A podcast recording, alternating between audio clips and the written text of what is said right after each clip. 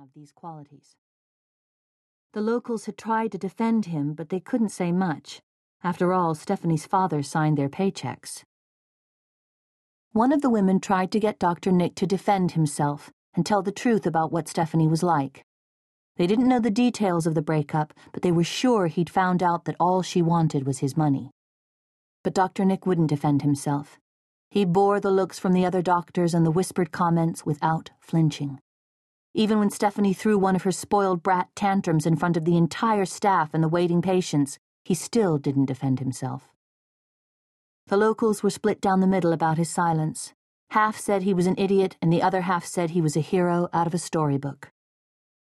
So three nights ago, when Carl had returned from a late run and Dr. Nick had been alone in his office, Carl hadn't been shocked when Dr. Nick asked if he knew of a cabin to rent, a place to get away for a few days.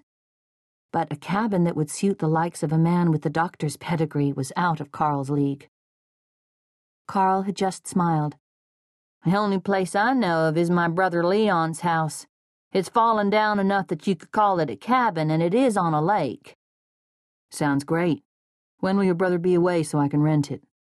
He'll be gone for about twelve more years, Carl said, still smiling. If he behaves himself, that is. Look, Doc, I was just kidding. You do not want to rent Leon's place. It's horrible. The house is a pigsty and it's got a big barn that looks like it's going to fall down any minute. The truth is, atomic bombs wouldn't hurt that barn, but that's neither here nor there. Now, across the lake, just on the other side, are some really nice houses. I bet if you called a realtor. How far from here is your brother's cabin? A couple of hours. But, Doc. Is it vacant now? Is it furnished? Sort of, Carl said, then got louder, firmer. He needed to stop this now. You cannot rent Leon's place, Doc. It's awful. My brother has only one interest in his life, and that's his truck. He dedicated every penny he could earn, steal, or con somebody out of on that truck. He's in prison now because he robbed three gas stations just so he could buy a spare transmission and a transfer case. Carl could see that Dr. Nick wasn't listening to him.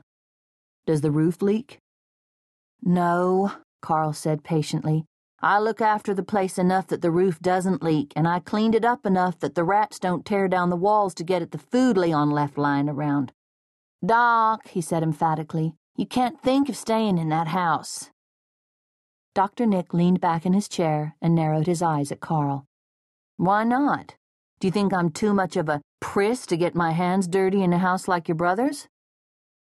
Carl had to smile at the word priss.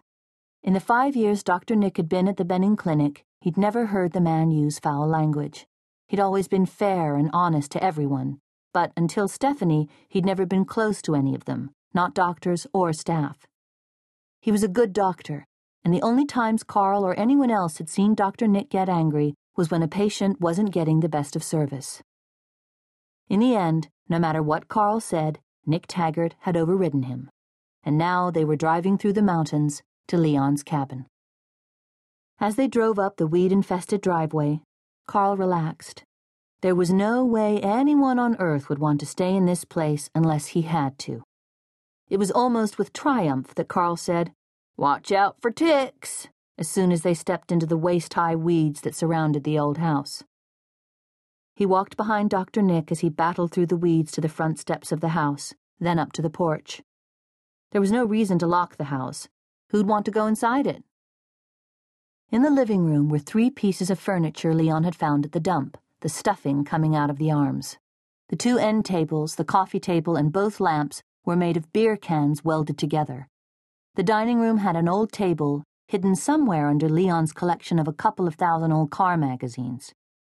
The kitchen was the worst, with cracked dishes on the floor, magazines with curled pages, dented aluminum pots, and mouse droppings everywhere. At the back of the house was the bedroom, with an old, stained mattress and a jumble of torn, dirty sheets at the bottom of a closet. See what I mean? Carl said when they were outside on the back porch. In front of them stretched the lake, crystal clear and beautiful. Across the pristine surface on the other side were gorgeous houses, each house painted a different color with a matching boat dock. Some people even had boats painted to match their houses and docks. When Leon had been arrested, Carl had wanted to sell the lake house to pay for a good